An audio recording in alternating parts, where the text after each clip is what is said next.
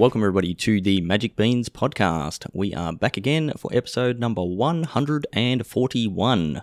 I'm your host tonight, and my name is Shorty, and I have just the one single solitary bean on the line with me for tonight, and that is Cracker. How's it going, mate? Good, thanks, buddy. How are you doing? Yeah, pretty good. It's been a very busy week in the beans world. we, Yeah, been it doing a has. lot this week. What heaps? it's been great though. I, I love that.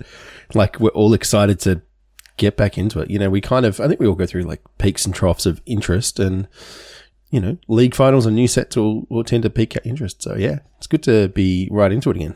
Yeah, absolutely. So, yeah, lots of things to talk about tonight, as uh, as there is most uh, episodes. But yeah, we, we're going to sort of touch on what we've been doing over the last week and, and what all these exciting things are that, that have happened. And uh, yeah, before we get into that, though, we do need to shout out our sponsors. So, I mean, I guess I have to ask you, Cracker, to do the honours.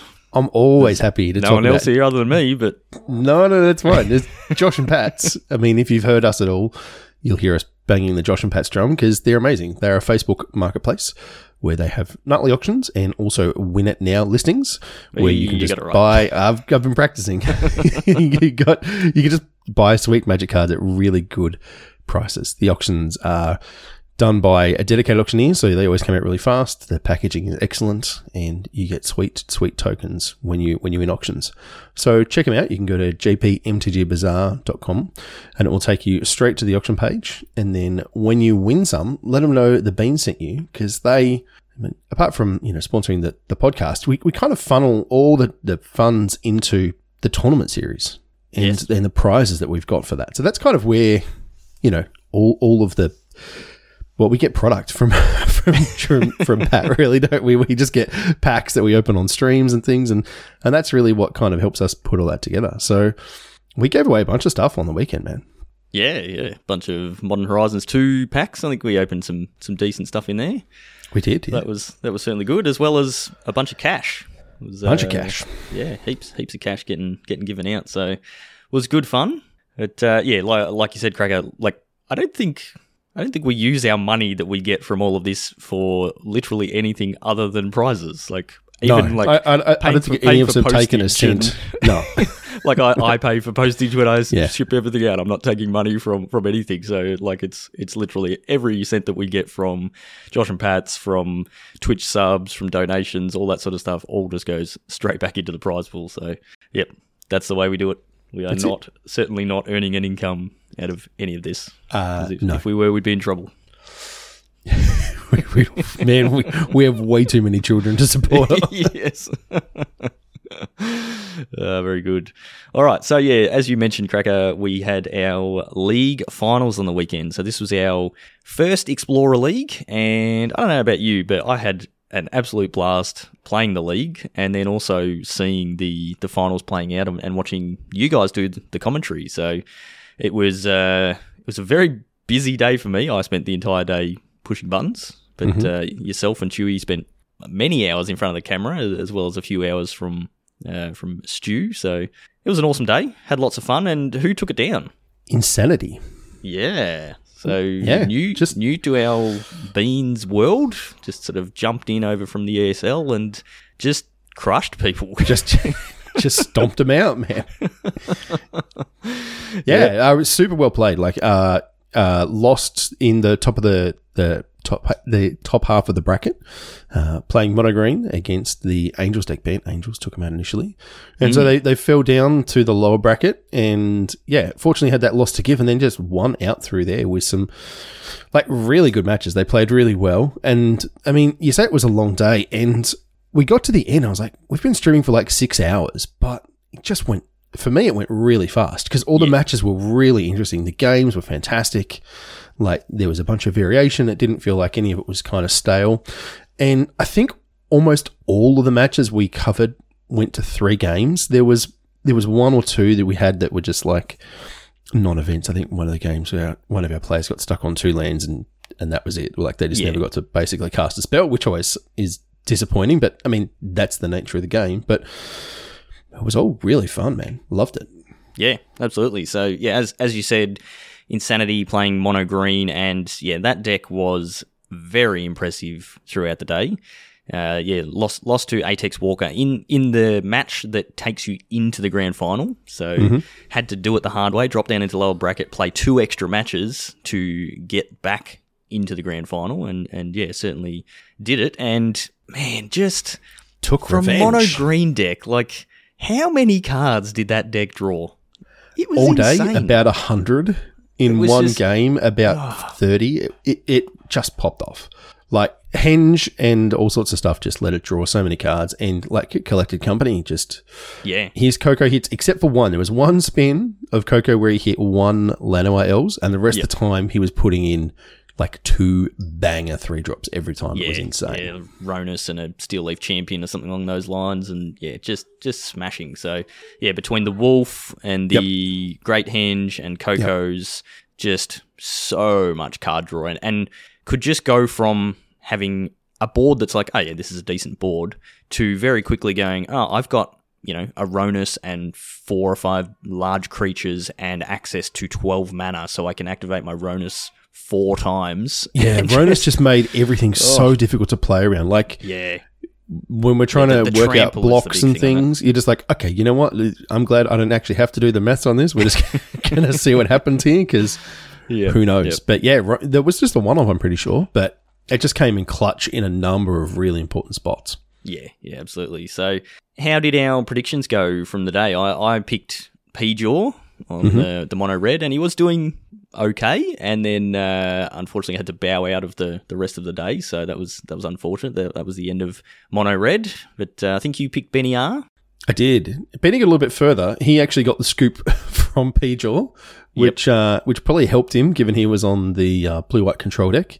He, I mean, I felt bad for J Mud because his deck just kind of didn't get to spread its wings or, or No. whatever you want to say. It just it just couldn't get its feet underneath. Benny just kept sweeping it, and, and that was the end of it. But yeah, he he bowed out a couple of rounds later, and I think Chewy picked Plunks. Mm, yeah, I can't remember. He's, Eh, he's yeah. not here, so we'll, we'll just say No, Plunks one. yeah. But look, I, I have to admit, I will say it on the cast. I said it a lot of times on the stream. The boat did work. Oh yeah, yeah. The, that was the so- the Sky. Sovereign, uh, and look, I, I leant right into it, and I loved it. I loved Yeah, that yeah. Plunks was knew I was commentating all his matches, so he was waving it around and highlighting it every chance he got.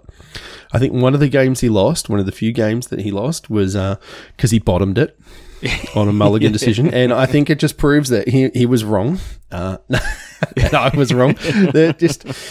Yeah, I just kept forgetting that it's like it's an attack trigger as well. Yeah, yeah. It And- was and, like, that's- how much it did. Yeah, just like I'm like, oh, he's dead next turn. I was like, oh no, wait, hang on, he can like, you know, kill the Kroxa with the three damage from this and a burn spell, and it just it swung games in really important spots. So Yep. Yeah, you eh. forget that it's it's only five mana, which is not that hard to get to when you're playing a slow, grindy deck anyway in the, the red Mm-hmm. black sacrifice. So you're gonna get there and then you like it just did have ways to crew it. So Yeah, you know, it it comes down, you're instantly bolting something, and then it wasn't that hard to to actually crew it, and then yeah, you get to bolt something else, and yeah, it was it was surprising. So yeah, Yeah. Well, well done to Plunks. Unfortunately, the uh, the rest of the day didn't quite pan out in his favour. So just gonna have to keep earning some more envy points and uh, try and find his way to the invitational. So yeah, that was good. right, It was a, he's a good chance.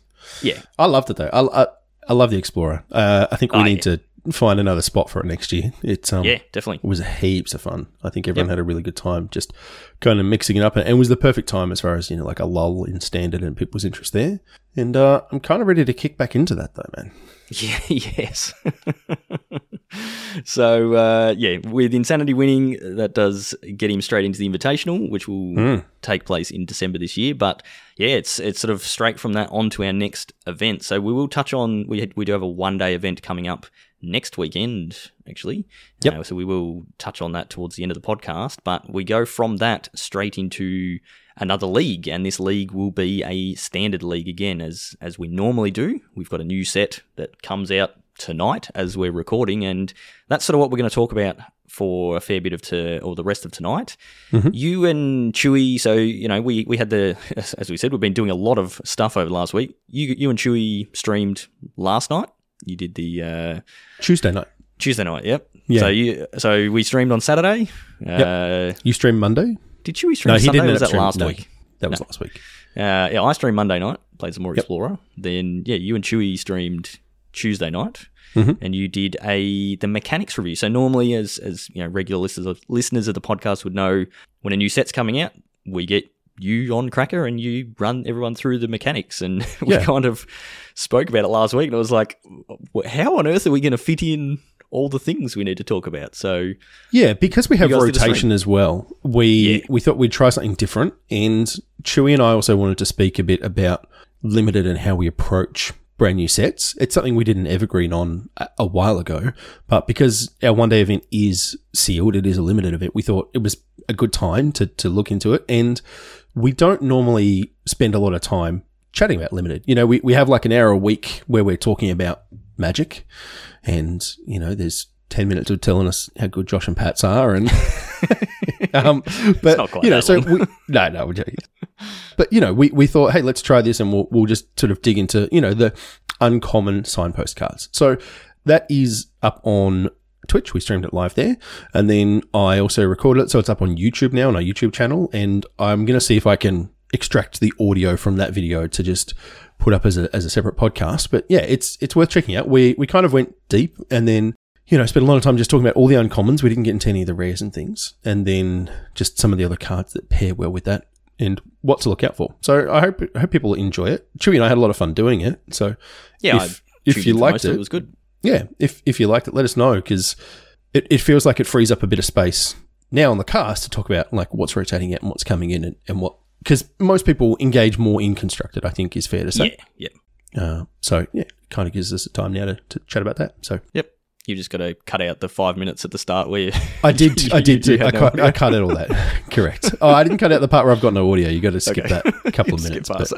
you'll, you'll work it out. I did. I did cut out all the intro videos and I stuff. mean, you so- spent a good long time talking, just assuming that people could hear you. well, you know, I thought I'd unmuted myself. There's always something. Uh, yes. We're yes. doing it live, and I don't clearly don't stream enough to, No, that's right. to Yeah, remember so- all those things. So Yeah, I, I mean, I've, I've, I've been streaming every Monday for good Yeah. couple of months now. Than when I was when I was away. So, and then obviously all the behind the scenes pushing buttons when all, we do all the other stuff. So I'm pretty. I've got a pretty practice. down pat of knowing you know what to. yeah, to well, well, this was the first time I working. And, pulled in a video as well to, to stream from my thing. So I was pretty glad we got like Chewy's video and audio working the whole time Yeah, too. So like we'll, we'll take that. Uh, very good. So yeah, go and check that out. So that is the VOD is still on Twitch, or yeah, you Mm-hmm. can jump on YouTube and watch it there. Uh, yeah, so you get the visuals to go along with what the guys are talking about. While you're there on YouTube, you know, give it a like, hit the subscribe button, ring the bell, all the usual stuff people tell you to do on YouTube. We would one day we would like to you know get to the point where we can actually earn money off of our YouTube videos, but we are so far from that. It's Yeah, we're a long funny, way from but- monetizing that. It's fine. but get there, like it, subscribe. One day we'll get there.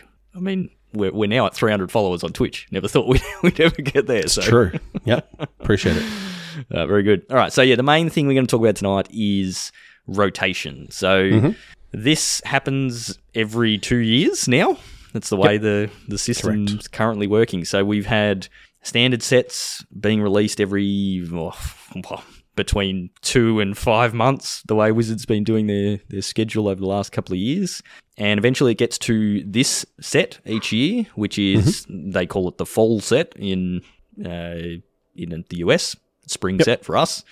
And uh, yeah, every two years we get rotation. So you get a bunch of old sets uh, leaving standard, no longer legal in standard, and then we start filling back those uh, slots with the new sets that release over the next year or so, and then uh, and then we get another rotation. So it keeps standard fresh and exciting, uh, you know, with those those constant changes. But with that comes a few problems. You know, you've been playing the same deck for the last 18 months, most likely, or similar decks, slowly improving them. And all of a sudden, most of those cards are gone, and your archetypes are gone, and you got to start from scratch. And it means you got to spend a bunch of wild cards on arena and things like that to to kind of get into new decks. So we're gonna have a bit of a chat about what's leaving. You know, the sort of the key cards from each set, and then um, yeah, and then we'll sort of talk. I don't know. We'll see how we go for time. If we, we talk a little bit about standard or, or whatever, and, then we're gonna yeah have a bit of a chat about the some of the new cards that are coming in from Dominaria. So The sets that are leaving, I'll just quickly rattle them off here, and then we can get into them. Cracker. So Zendikar Rising is the the oldest set that is going. Then Kaldheim, Strixhaven, and then the D and D Adventures in the Forgotten Realms set is rotating. So that leaves us with. We didn't write this down, but what are the sets that are left? Uh, so we've got Streets New Capenna. We've got. Hang on, I was just looking at Midnight it. Hunt, Crimson. Yep, correct. Midnight Hunt, Crimson Vow. And then Kamigawa. Kamigawa. And then Yep. now it'll be Dominaria United will be the last Yep. one. Yep, cool. All right, so what are we losing from Zendikar Rising? Yeah, maybe just to quickly talk about what how I've done this. I ended up going through each of these sets on Scryfall and just kind of scrolling through each of the colors and pulling out like one or two of the cards that have seen really high impact from each color in their time in standard. It's obviously not every card because we don't have that much time, uh, and I've tried to be, you know, like cards that either I played and enjoyed or things that you know like are just objectively powerful. So from Zendikar Rising, there's quite a bit. We're losing a lot, and a lot of it is just mana bases, right? Yeah, and so these, these aren't just to sort of also point out before you get into it. These aren't necessarily cards that are hev- still heavily played, but they have No, been, correct. or at, at Yeah, some they- point in their time in standard, they were impactful. exactly right. And because keeping some, in some mind that to the point where they got banned. Yeah, no, 100%. And so, yeah, you might go, oh, well, that doesn't see play now. But at different points, these cards were even in a conversation of being banned. People hated them that much. There's all sorts of stuff. So, yeah, keep in mind that they were kind of of their time, even though that once you get to like eight or nine set standard where we're just leaving, they, they may not have had the power level to keep up. But they did Yep. earlier. Uh, so, yeah, Zendikar Rising, we're losing all of the pathways. Uh, all of the pathways that were in that. The other half was in Kaldheim, but it's Yeah. it's a lot of fixing. and they're, they're, that's probably like out of everything that we're losing here, that is just such a huge loss. Like the, Massive. the pathways have been so good for fixing mana, and losing all of them is that's huge. So yeah. yeah, ma- massive loss there. Yeah, I, wh- I remember when they were previewed, I was like, I'm unimpressed by these cards. They just played think out better than I expected. Yeah, I think Yeah, they yeah, just 100%. look. They're, they're not perfect. I still don't love them, but the play pattern of them is actually really interesting. And and we're talking the other night, Shorty, about like holding on to them for as long as you can Yeah, before yeah. playing them. Yep. Uh, I, I, Waiting to see what color. yeah, exactly, like what colour you commit to playing it. Yep. Exactly. So there was some really interesting choices there around that. But um, along the the lands, there's just a whole cycle of double faced land cards that we got in here. So the two that I sort of picked out initially were Jwari Disruption and then also Spikefield Hazard. I think they Yep. saw the most play out of that common cycle. The green one, the Oh, it was a regrowth, Florahedron. wasn't it? Oh yeah, that's true. Yeah. No, the Tangled Florahedron. That I think that was the common one. So yeah, that, Yeah, that card right. saw a lot of play. Yep. And then there was also the Mythic Cycle. So that was things like Agadeem's Awakening. There was the blue one that no one played. they, they were the, the, the bolt lands, right? Where you could pay Yeah. three for them to enter as an untapped single color.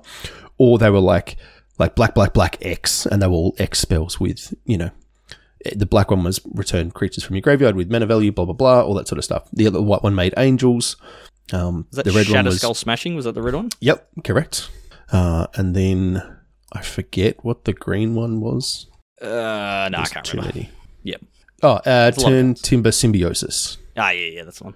So the one where you can look at the top seven, and that's a lot of play too. You know. Yep. So they are all gone. Getting out of here. So then, moving on from the lands in white, we've got Skyclave Apparition is going, Yeah. which just a immediate staple in every every deck that could play white, basically, since the day it was printed. Then we got Ruin Crab, which again, in its time in the Rogues deck, saw huge amounts of play. Bloodchief's Thirst in black, a premium removal spell. Red was a little thin in Zendikar Rising, so the card that I ended up choosing for this one was uh, Cinderclasm. Uh, saw a lot of sideboard play in, in decks. Yeah, yeah, could, definitely. could play. it. And green was a little thin as well, I found. But Lotus Cobra, again, at different points, saw, saw a lot of play. Yeah, yeah. And as far as multicolored cards, Shorty, There's one that rules them all. there's just one Omnath. I, mean, I think everything that needs to be said about Omnath has been said a million times. Got banned. Still terrorizing formats. yeah, yeah. Card is card is busted. Op. Uh, I don't know. There's much more to say about that. yeah. Yeah, I mean, a, a bunch of those cards, you know, Lotus Cobra and Omnath and the lands and all that sort of stuff all got played together in, in Mhm. the one deck. So, They sure did. Yep. Do you remember Uh, there was a point Kaldheim? before the previous rotation where it was like there would have been Omnath and Oko and Uro and Once Upon a Time and Growth Spiral. They were all meant to be legal at the same yeah, time. Yeah, yeah. It- What a stupid that Simic deck that would have have been just beyond insane. You just Yeah, couldn't have played anything else. Yep. All right, so the next setup that is leaving in age order is Kaldheim. So, kind of the overarching theme for this one was runes, right? Runes and snow were the, the main sort of things that came out of it. And again, like runes just dominated for for months. There, it was the best deck and the Yeah, thing you people should be calling doing. for bans. Hundred percent. They were just frustrated playing against it. Yep. Uh, it's interesting though because in some of these colors, they, uh, I mean, white had Reidane, which saw a bunch of play, but it wasn't everywhere. It was you know like one or two of in in different decks and could be pretty annoying to play against. Then there was Alrund's Epiphany for blue. Yep. Still casting that card. Everyone loves that one. In black, the one that I grabbed here was Village Rites. Uh, uh, just draws cards, kills your thing. Very good. Uh, also, Valki. I mean, again, people were doing very, very dumb things with Valki and the other side of Tibalt, uh, you know, in a bunch of combo decks there. Yeah, we had the ultimatums, like Emergent Ultimatum and Mhm. that sort of stuff. We were yeah doing fun things with Tibalt. We sure were. Now, I'm sad about this card. I'm sad this card's going. Goldspan it's not- Dragon. It's not gone for me. Didn't you see my stream? No? I was- did- I was did. I saw- I'm literally I- I casting loved your gold stream, and epiphanies. It was so I much was- fun. I was having a great time watching you on Monday night, actually. Uh, but yeah, Goldspan Dragon is is gone, and a lot of people will really be happy about that disappearing. That card Yeah. again, insane power and, and value, very very good. Another card that people hate a lot, Esika's Chariot. I hate Yep. that card actually. I kind of this epitomizes what green. It's just like oh, format a million things. Good luck. Yep. Oh, I untap with it. Oh, I get to make a million more things. Even good Yeah, luck. yeah. So I get to copy my Wrenn, Wrenn and Seven token and Mm-hmm. mm-hmm. Yeah. then I also threw an old growth troll because, again, in the mono green deck, seen a lot of play. Really, really strong. Uh, for multicolored, I had Binding of the Old Gods, which yeah, yeah, solid. dropped off a bit, but early on in this in its time saw a lot of play. In there yeah, I, were, pl- I you played know, quite a lot of that. there were Sultai decks that were playing that because it just it was removal spell, it ramped. Yeah, it, it did a lot of stuff. Uh, Koma, again, had its place and, and time where it was kind of just the finisher for those decks and, and just got out of hand. And then the other things that were in this set were the rest of the pathways, so that kind of rounded out that 10. And then Faceless Haven as well, which Mm. kind of held held down the mono white mono red to a little bit, but mono red didn't quite stand up to how good mono white was for a long time here. No, no. And yeah, this card just terrorized people. And then Yeah. Book of Exalted Deeds. It terrorized people so much to the point that they had to ban it and fix it in alchemy. yeah, yeah, exactly. Yeah. Uh, Book of Exalted Deeds. Goodness me, that uh, Remember yeah, that combo? That, was that was a fun fun deck when people were playing that sort of thing. No, it wasn't. Yeah. Um, Fortunately, it was a well.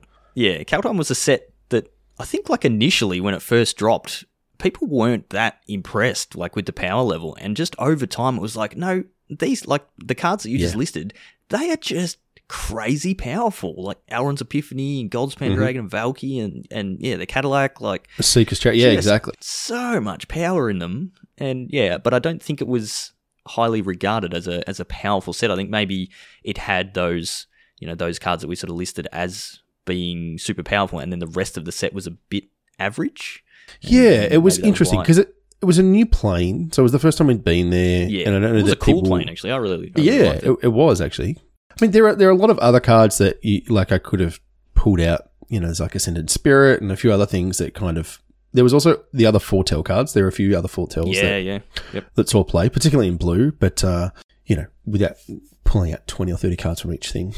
Uh, I, I agree, though. I think it was yeah, kind of one of those sets that just on face value seemed a little underpowered, but just yeah, ended up being kind of a real pillar of standard for the whole time it was in there. So Yeah.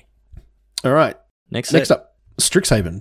Speaking So- of sets that people really weren't that excited about and didn't have a ton of powerful cards. Harry Potter. Uh, yeah, I actually struggled in this one to to pull Yeah. out cards, and it'll, it'll come up to that in a second. So lessons, I guess, were the overarching theme for this. What did you think a- of the lesson mechanic? I mean, I never really played with it. I, th- I think it's fine. I, I think it's fine. Like it doesn't it doesn't super excite me.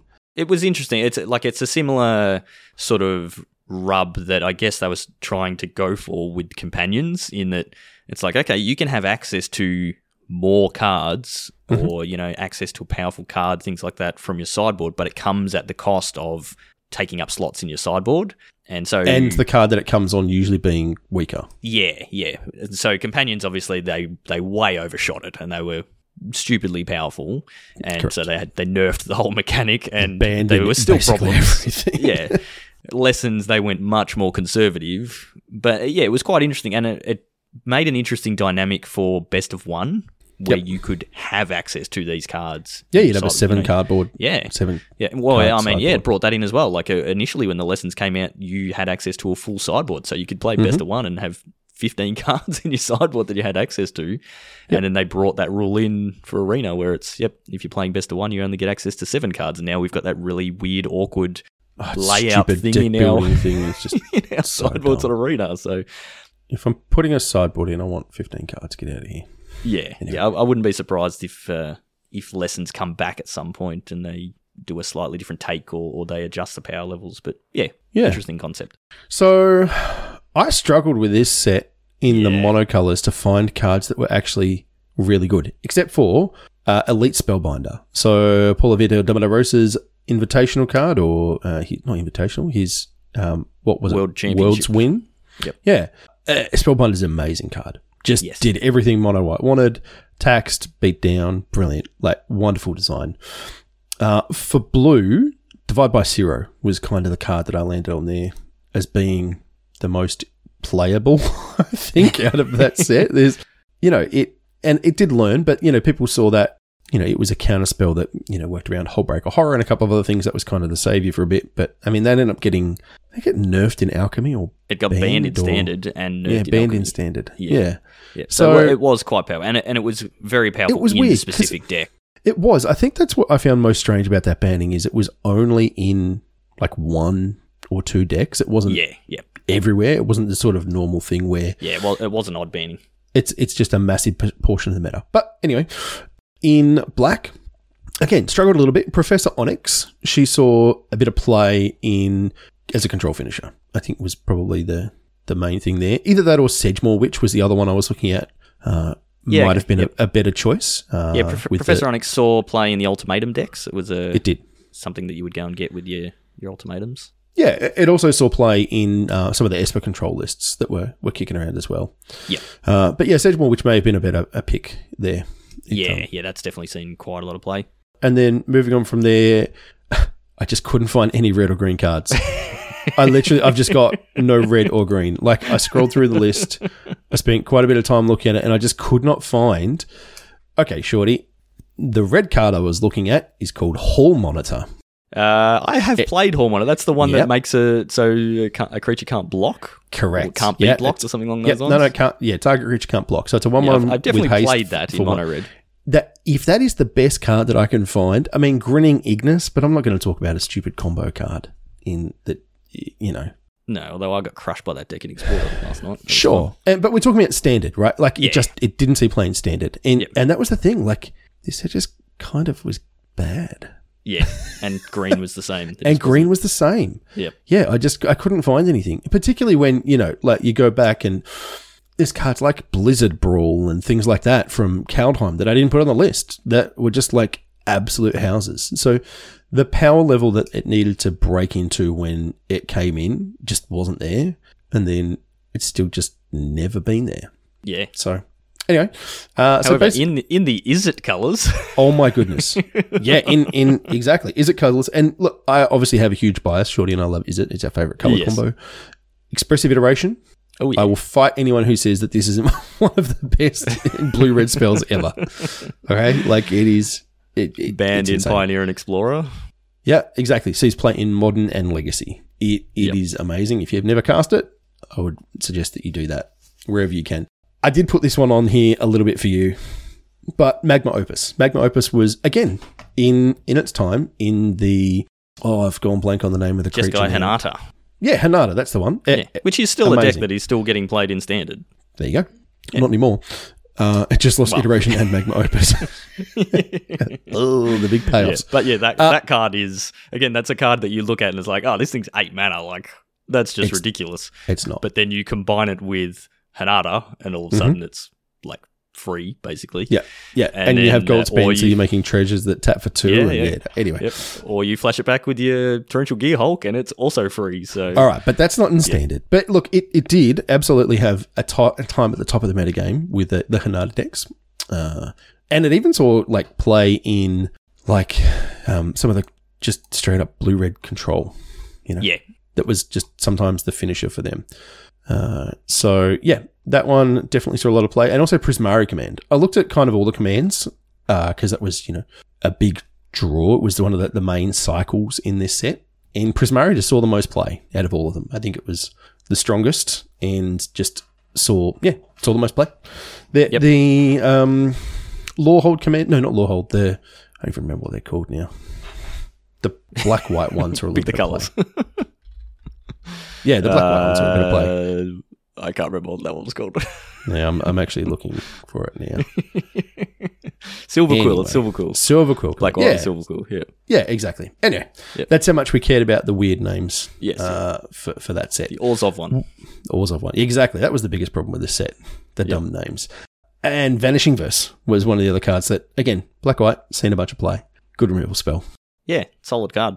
And Snarls, which were no, no one played. I had, I had to mention them because they were in there. They were the rare land cycle, yeah. and they just I have kind I have unfortunately had to play the odd snarl on occasion. You gotta do it. Didn't want to car didn't want to spend the wild cards to get the dual lands for Yeah. explorer or historic or something like that. But they're not they're not good lands.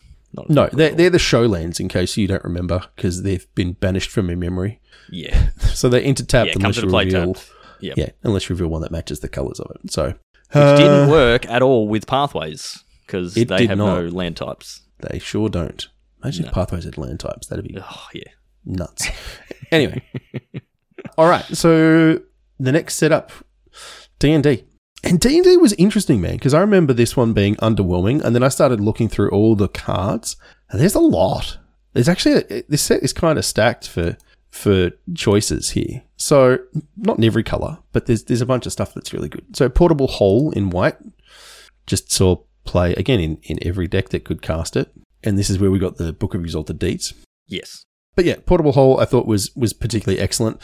Uh, the other one that I thought you we maybe could have talked about was the oh no, that was in a different set. There was the one of the maces that gave um flying. But uh, anyway, that's fine. So then we've got blue was a little thin on the ground. I actually had a hard time in Adventures of the Forgotten Realm trying to find a good blue card that saw a bunch of play. So I, I landed on Demilich, but I kind of don't love that's where we are.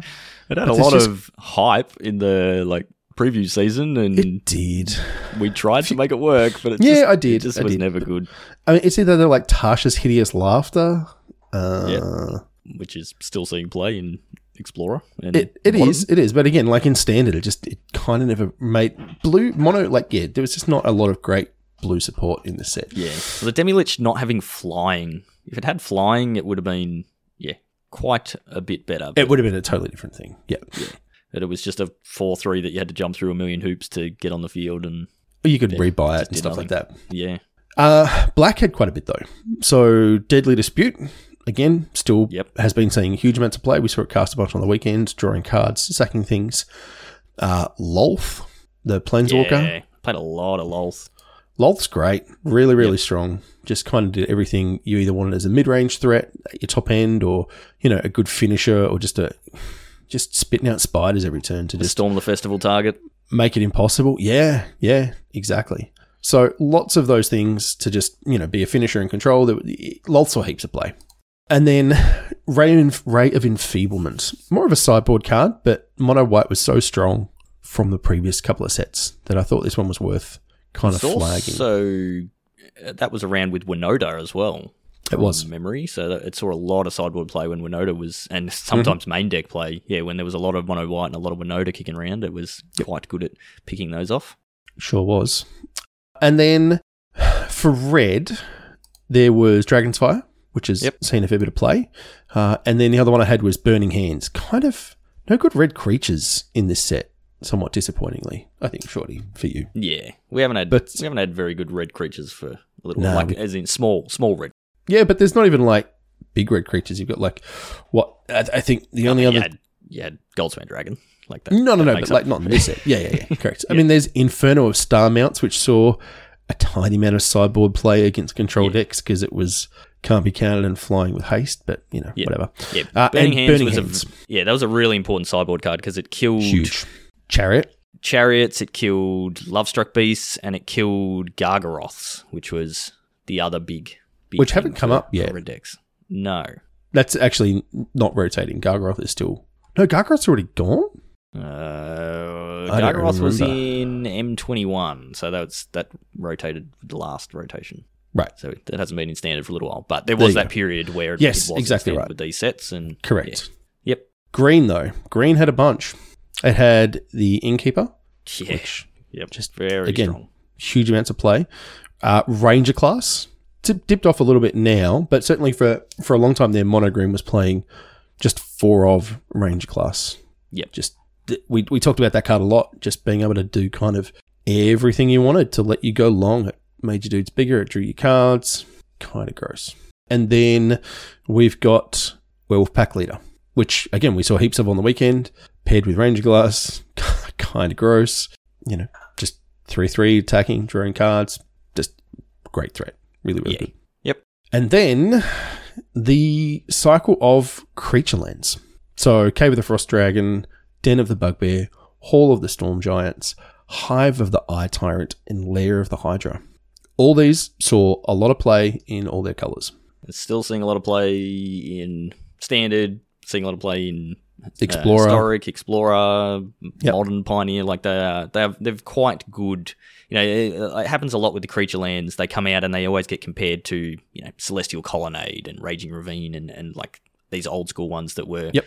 really quite strong. And so you Yep. know you compare them to those and it's like oh no they're not they're not quite the same. But in context of the formats, they were actually really quite good. And yeah, they, Yeah, uh, these these are all really excellent. They all Yep. were, you know, all had relevant abilities as well. Yep. So and the restrictions on them, like a lot of the creature lands historically have just always come into Always play tapped. tapped. These ones having that option, like t- basically being fast lands, Mhm. just made them so handy. You know, like Mhm. the the red ones were fine. You know, Den of the Bugbear was fine to be playing in your mono red aggressive decks because you were often playing it on turn one or two, so it came into play untapped. And whereas you know, Hall of the Storm Giant that you're playing in your in your control decks, you don't mind if it comes into play tapped later on. Yep. You know, you can you can have your untapped lands early and then play that one tapped later on, and it's not really messing you up. So, yeah, super powerful, really impactful, and, and they're going to be a big loss because I I believe we're not going to have basically any creature lands in standard. correct. Yeah. Yep. Or there's like And- and this is one the or first two time in- in- weird garbage ones. In in actual years, I don't think there's any at all. Okay. I think I think they're all gone. I heard someone saying. Yeah. right. So it'll be really interesting to see whether they, you know, whether they do or not. But yeah, the the the next cycle of of lands is certainly not any of that. So yeah. I guess kind of holistically looking at this list, you know, we, we just went through I don't know like thirty or forty cards or whatever it is. What do you think? I'm sad to see them go. Yeah. like, to be honest. And I kind of get that. Like, you always you have these periods when you're playing a lot of standard where it's like, oh, this format sucks, or this card's too powerful, whatever. But I think as a whole, over the last year or so, standard has actually been pretty good. Like, Mhm. I, I mean, I was saying before the cast, and I think you're in the same boat as me. I literally haven't played a game of standard since my last league match. Like, not the most recent league that we played, the league before that. So, like, Mhm. four months or something since I've played a match of standard. But you know, I hear about it on podcasts and things like that, and and from what I'm hearing, it's still good and it's been good, and it has you know as tends to happen when you get to these really big standards, it, it sort of tends more towards sort of the the mid rangey soup type. Uh, type decks because you've just got access to really good mana bases and all that sort of thing and, and all the powerful cards but it still seems to have been pretty good yeah they had some issues you know they there's a few cards that had to be banned along the way but I think generally they did a good job, and and I'm yeah I'm really sad to see some of these cards go because I've I've had a lot of fun playing them. So, what about you? Yeah, exactly the same. Yeah, looking at this list is just kind of like, wow, there's a lot of really good stuff, and they actually did a really good job in balancing these sets together. I Yeah. think that you know, Kaldheim is a bit of an outlier in terms of some of the power level there, but the rest of the sets feel really close together in terms of what they've got. They all had like one or two cards that were like truly excellent, and then the rest of the power level was was fairly flat across them. And I think that's fine. Like I think that's a good spot to be in.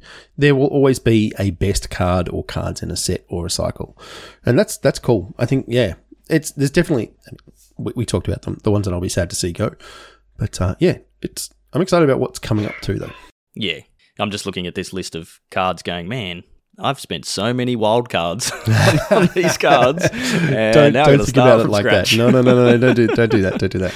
I uh, yesterday I pre-ordered the uh, the Dominaria bundle on Arena Oh, did you? because I haven't done that for ages, and I was like, yeah, I've only got like a few wild cards left. I need to pre-order a bundle, open a ton of packs, and just sort of set myself up for this new format.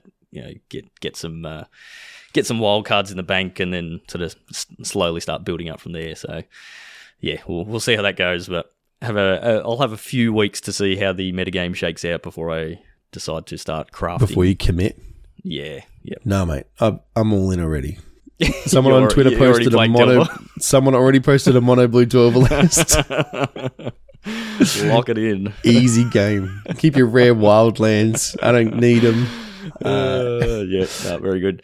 All right, so yeah, that so that will be rotation. So that's uh, by the time you listen to this podcast, it's probably It'll already happened, happened. Uh, one thing to note: you will get they do the renewal rewards as long as you've signed into Arena in the past couple of months. You have a renewal token, and that gets you like a bunch of booster packs and some stuff. I can't even remember what, what you get for it, but it's just a little free bonus thing that you get. So if you haven't Mm-hmm. logged into Arena for the last few months, do that. I'd quickly logged into my daughter's account yesterday just to make sure she the thing. Nice. She's got she's got so many packs just sitting there waiting for her to start playing again so she can open them. But uh, yeah, it's it's going to be kicking off straight away, and it, and it will be brand new standard. So I would expect I would expect a lot of people in our Discord will be just hitting limited pretty hard for the next couple of weeks. Uh, Which is generally what you want to be doing at the start of a format anyway. We've spoken about that before for, for building a collection. So give that a crack, and then we'll sort of see what comes out, what shakes out in, in standard. But hopefully, it's a good format, and uh, yeah, it sort of only improves from there. So let's have a bit of a look at a few cards that we're excited to see. So you and Chewy spoke about the uncommon signpost. We did, yeah, we- cards on From on a limited thing. perspective. Exactly. Yeah, and that's that's more looking at limited, and and some of those cards do translate over into constructed formats, but often they are there predominantly for limited to be those signposts. Mhm. Uh, and obviously, you know, the, the full preview's out. It's been out for I think nearly a week. Nearly now, a so week now. Yeah. other podcasts have you know gone in depth, and you know you can go and listen to your reviews and that sort of thing. But we just thought we'd highlight just a few cards that that we're keen to see and that are sort of coming into the format that that we're a little bit excited about. So I, I think the first thing for me is Painlands coming back. It's it's not the full cycle of Painlands. So these are the lands that are that come into play untapped. You can tap it for a generic mana or colorless mana uh, with no nothing. It says yep, taps for a colorless, or you can tap it for one of two colors. So you know you've got like Battlefield Forge is a red white one, and so you can tap it for a red or a white, and you take one. Uh, it deals one. It damage deals to you, one damage to you. I don't, I don't think don't think Battlefield Forge is actually in this. No, set. it's not. So we've Caves got. Shivan Reef, Caves of Koilos, uh, Karplusan Forest, and Sulphurous Springs, and Adarkar Wastes uh, is the last one. Yeah. So blue, white, Yep. red, black, green, Yep. red, white, black, blue, red. Correct. I think that's all. Blue, green. So these are That's the these are the enemy colors, right? Oh, Yavimaya It's, Coast it's the other more than that. Yeah, that- I think there's seven of them actually. If I think if you add that up, it's it's not just the enemy ones. I think there are, is a allied one. Yeah, I think like red green is an allied. Yeah.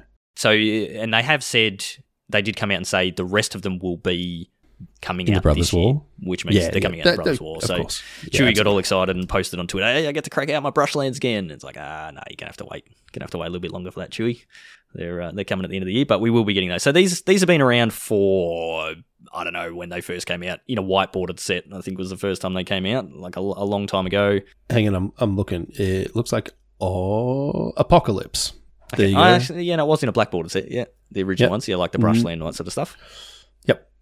Yep. Uh, so that's a Yeah, long old, time ago. pumpkins. Yeah, and they've popped up every now and then. They were pretty common in core sets, sort of through through a period we were getting them pretty regularly, and they are they're very good for aggro decks because you don't really care too much about the damage. The slower Mhm. control decks, they're good for fixing your mana when you need it, but the damage that you take can really add up, especially when you're getting beaten down by an aggressive deck. So they're good fixing, but they're not quite. Uh, you know, they're not the same as pathways and, and that sort of thing. The other thing to note in this set, we do have a common cycle of dual lands, you know, mountain forests and things like that, but they do enter the battlefield tap, so they're quite good. I might actually have to uh, put those in the pauper cube because Oh, that's a good idea. that's some, some good fixing. So yeah, Painlands, they'll be good. They're good to see, but yeah, there is a slight restriction in the colours that are available. So keep that in mind. Uh, what else you got, Cracker? Uh, so unsurprisingly, there's a bunch of is it cards. Grab my attention. I'm shocked. People must be sick of hearing me about talking Who would about have thought that you and I on the podcast, the cards that we highlight are all the it- Yeah, well, you know, eh, that's that's fine. Actually, I think there's there's gonna be a really interesting token theme here. I'm not quite sure what it looks like yet, but after going through all of that with with Chewy, there's a lot of pieces for some token decks and, and go wide strategies Yeah, okay. in kind of the like red in Naya, but also Abzan as well. I think there's potential there. So you could even, you know, depending on the mana bases and what they look like, I wouldn't be surprised to see some three color stuff go wide strategies. But um, Yeah. I mean, for me, there's there's kind of a little package that that really grabbed my attention, and we talked about this one uh, on the podcast on the stream, and it is called I forget, and I've lost it. it's one and a red for a one three. It's Balmor Battle Mage Cap. There we go. I found it. One and uh, so it's blue red for a one three legendary bird wizard. Uh, flying. Whenever you cast an instant or sorcery spell, creatures you control get plus one zero and gain trample until end of turn. So hold that in your mind because that card seems really good in a is it spellslinger kind of thing, which I obviously quite like to do. And then there is a card in red which is called. On, let me just get the name right here. It's called Electrostatic Infantry. And it's one in red for a 1 2. It's a dwarf wizard. It has trample. And it says whenever you cast an instant or sorcery spell, put a plus 1 plus 1 counter on Electrostatic Infantry. So I know I, I like Delver Shells. I like tempo decks, but but these cards actually help. Yeah. as far as like really being on theme. And it may be the case with the Delver deck where you just don't play Delver, which happens quite a lot. But yeah, these with like Lightning Strike is back in the set. I know that's one of the cards we were going to talk about. It's just one in a red, deal three to anything. It's just a classic kind of really good yes, removal very spell. glad to have that back in standard. Yeah, I mean, the thing that I have missed for a long time in standard, particularly, is just burn spells that go face. Yeah, Sometimes with these aggressive tempo decks, you just need a, you just need to throw three damage in someone's face yeah, and just close out a game.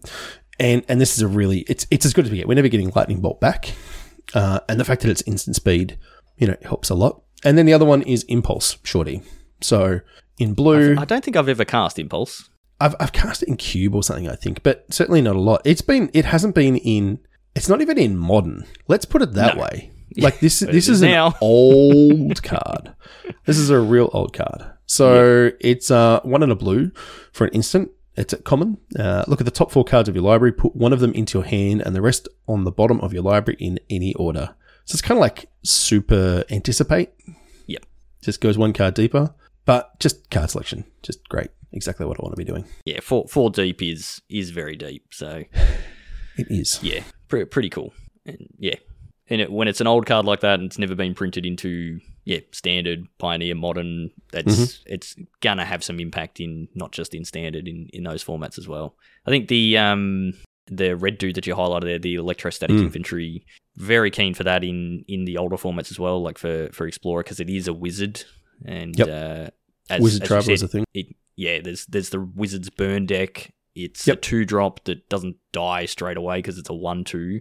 Mhm. Having trample is huge, and it's plus one plus one counters that it gets on it. So Yeah, it's Yeah, not something you- to turn. It, it's No. going to stick around and get Yep. big So it's gonna be- fast. you know, very quickly it's going to be a two three three four, and then yeah, it's just you know you you suit that up with an Embercleave or something like that, and yeah, away you go. So hmm good good fun.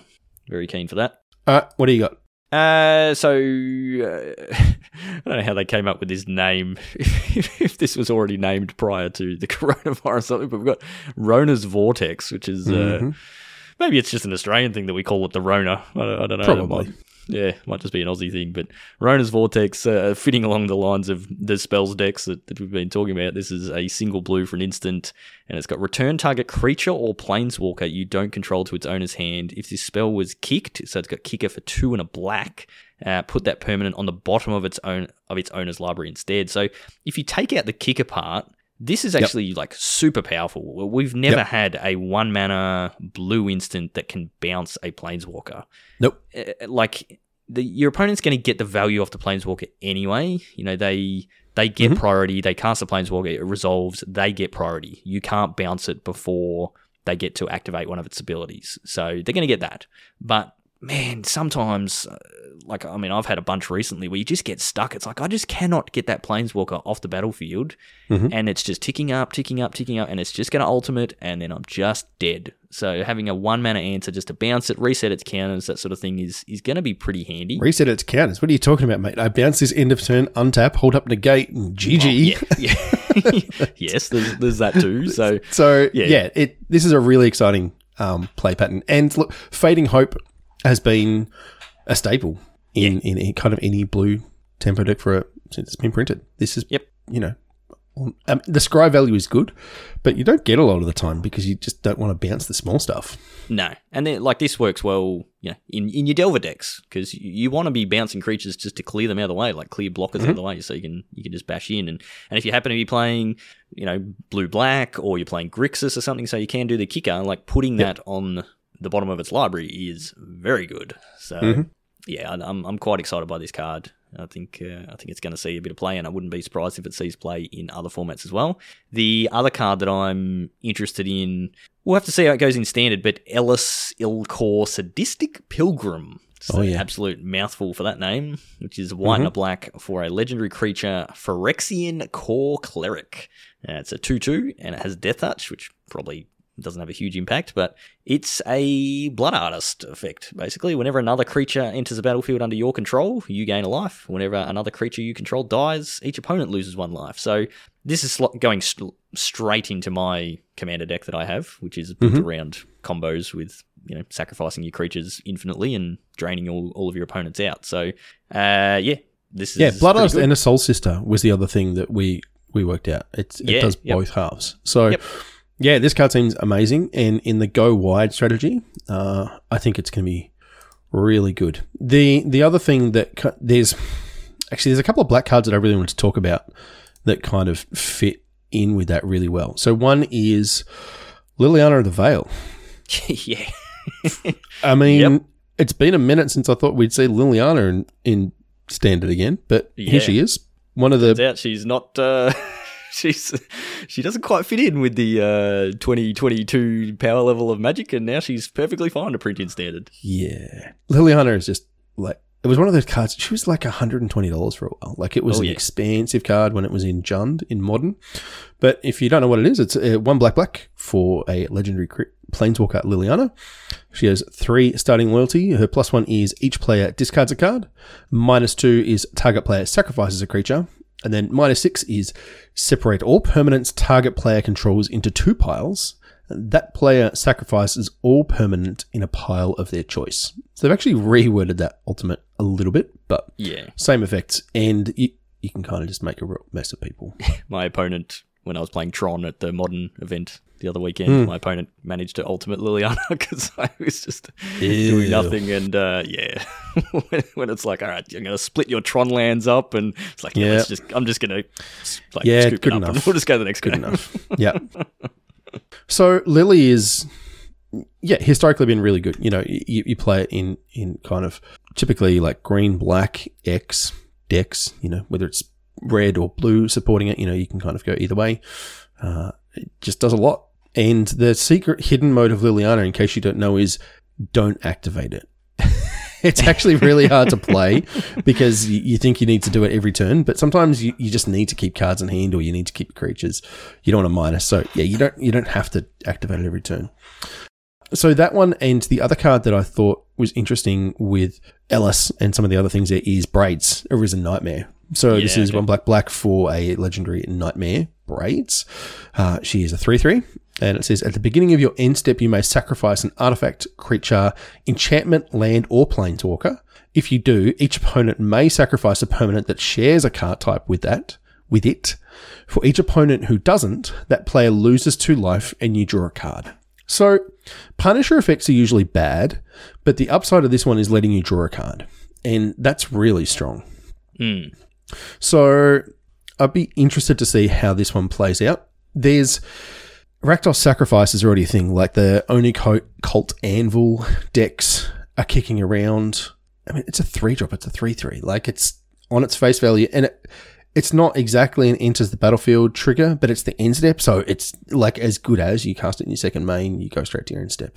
You get to trigger this. You can start to, you know, you're either controlling the board or you're pinging them for two and you're drawing a card. Like that's just, that's just good value. Yeah, yeah, and it's it's just gonna like it's similar to Liliana. Like it depends if you've got the deck to support it. Like Liliana functions on decks that can survive with no cards in hand. You know, it's, Yeah, low resources. symmet- symmetrical plus one. Each player is discarding a card. So either you've got to be getting value from what you're discarding. You know, whether that's don't have it in standard, but if you had you know madness effects where you can discard a card and Sure. uh, you know, still cast a spell, or yeah, you're just playing a deck like the the classic was in modern with Tarmogoyf. You know, you're discarding cards, so you're growing your your Tarmogoyf and things like that. So it'll be interesting to see. I, I'm not big brained enough to be able to figure out if there's going to be a good Liliana deck, but Well, there's also like some reanimation stuff. So there's like Tenacious Underdog is an amazing card to either sacrifice to Liliana or to discard it. Uh, and then the other one along those lines is there's the oh I forget what it's called. It's got the cats on it that people use to buy back their Greasefang. yeah, yep, You know the one I mean. I know the one so it's, it's, it's it's like one and a black for you know returning a creature with power or mana value three Mana or less to the three or less. battlefield. Yep, yep. Yeah. So, uh, yeah, I, I think that that's. It, it feels like there's a shell there somewhere. Again, not my wheelhouse. It's I, I don't instantly know like which bits you know to be drawn to, but I think I think there's there's something there. Yeah. Yep. All right. So set's interesting. One one last card. I don't think we've spoken about this one. This is one of the first cards that actually got previewed for the set, but it's it's Jaya, who we've since found out dies. so, uh, yeah, sad face for Jaya. But Rip Jaya. uh, four mana planeswalker with four abilities. Like Mm-hmm. historically, four mana planeswalkers with four abilities are very strong. You know, we've seen Jace the Mind Sculptor, and Mm-hmm. we also saw Chandra, whatever Torch of Defiance? Torch of Defiance. Yep. Uh, which I've been playing a little bit of as well. So that, yeah, 2 red red for four loyalty, plus one create a red a one one red monk creature token with prowess. That's pretty handy cracker in your spells decks.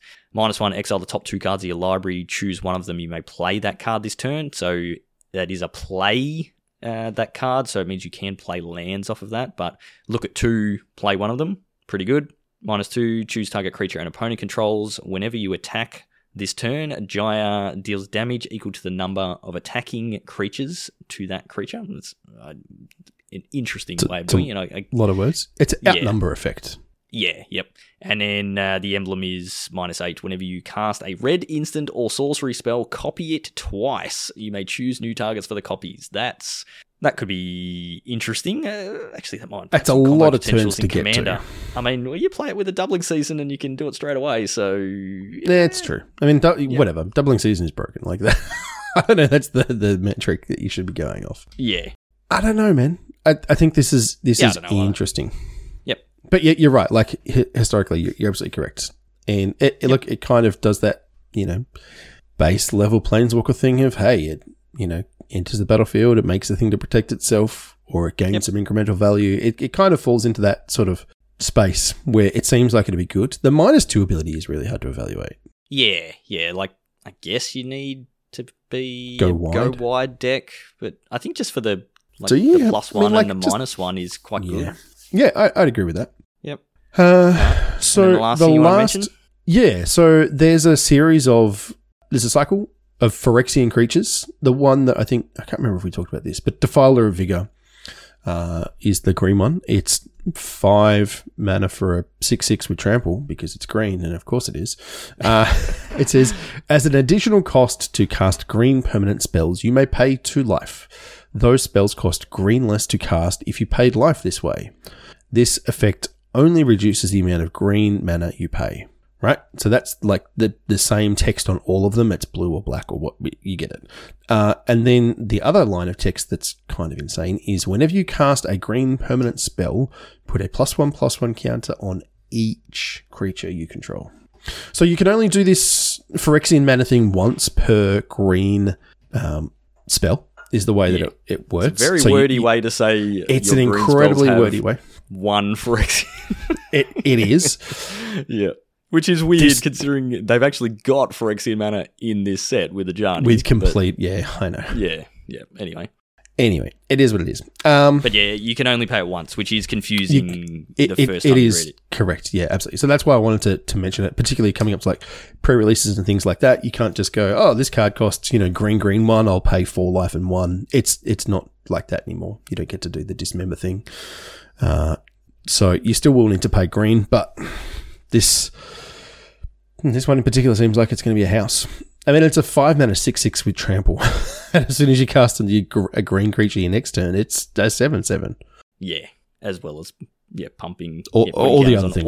yeah, exactly. all your creatures. Yeah, it's Yep. that's the insane thing. Like, why is not just like target creature or this? But no, no, it's just we're just gonna make everything It's massive. a Phyrexian worm and it's green. Like you said it all, Cracker. It's I did. we we saw insanity on It's- the weekend. the pushed. brokenness of green. So it's not and surprising. it's at rare too, yeah, which is worth pointing out. They're not all mythics. I prefer it Anyway, was a mythic. yeah, My wild cards. true that. yeah, Do we want to talk about the lords? yeah, yeah. You can. Sure. So there's the two mana lord cycle that is. Oh know, yeah, yeah, yeah. Yes, sorry, in one in each color. What have we got? There's goblins, merfolks, soldiers, elves, and we had to look Clerics. to yeah, the work black out- one is clerics. Yeah. Yep. They all seem okay. I don't know Yep. if they're good in standard. They will be important in other formats. Yeah, two mana lords for older formats are very, very important. So I think like the Mhm. goblin one, the merfolk one are likely to see quite a bit of play in potentially modern, but you know, legacy, that sort of thing as well. Uh, The clerics one's a bit weird. I'm not, not too sure about that, but yeah, it's it's just anytime they put these sorts of cards into a set, it's usually laying the groundwork for future tribes. You know, we already have some elves and we already have some goblins and those sorts of things. We've got clerics. You know, the angels deck is half clerics already, but that's uh, predominantly white. So, but yeah, it- it's something to remember because we're going to see more of these creatures creature types through the next sets and uh, yeah there, there may be a point where it's like oh hang on here we go we've got an elf deck now and uh, yeah you, you're wanting to play those lords so keep an eye out for those Yep, hundred percent. Always Yep. really good to know. And and I think this is actually the first time we've seen a goblin lord at uh, two mana. Oh, also we should say what a lord is. It gives plus Yes. one plus one to all creatures of that creature type that you other creatures of that type Yes, exactly. Yep. So Yep. sorry, it's it, it's the Merfolk Lord. Uh, Lord of Atlantis is the original one, which is yeah where the term comes from. yeah I the original the original lord of atlantis its creature type was lord Yes, and and its text was merfolk creatures you control get plus one plus one and it wasn't a merfolk so Yeah. that wording kind of made sense and then they changed it to make it a merfolk because that makes much more sense and so its text is now other merfolk you control Yeah. get plus one plus one so that's that's how lords work it's always exactly. But that's where it comes from. It's the Lord of Atlantis was the, the Yep. first one that did that. It pumps the rest of the squad. So yep very good yeah, worth knowing about. Anyway, I, right. that's all for the moment. I'm looking forward Yeah. to playing though. Set looks really cool. Uh, I haven't paid a ton of attention to the previews as they've come out, but from what I'm hearing, the set looks cool, and it looks like the limited format is going to be quite good, as the last Mhm. Dominaria set was. So certainly looking forward to that. But yeah, we'll have to see. You know, we'll be talking about standard at some point over the next couple of weeks leading into our next standard league. So we'll, we'll sort of keep an eye on the metagame and, and we'll start to focus a bit more on that, which we obviously haven't for the last few months. So uh, yeah, we'll, we'll keep you updated on that. But limited, as we Mm. mentioned earlier, and you know we- you guys spoke about on the stream this week. Our next one day event, which is next weekend, Saturday the 10th of September, we're doing sealed Dominaria sealed. So sort of going hand in hand with the weird schedule that led us to playing an Explorer League.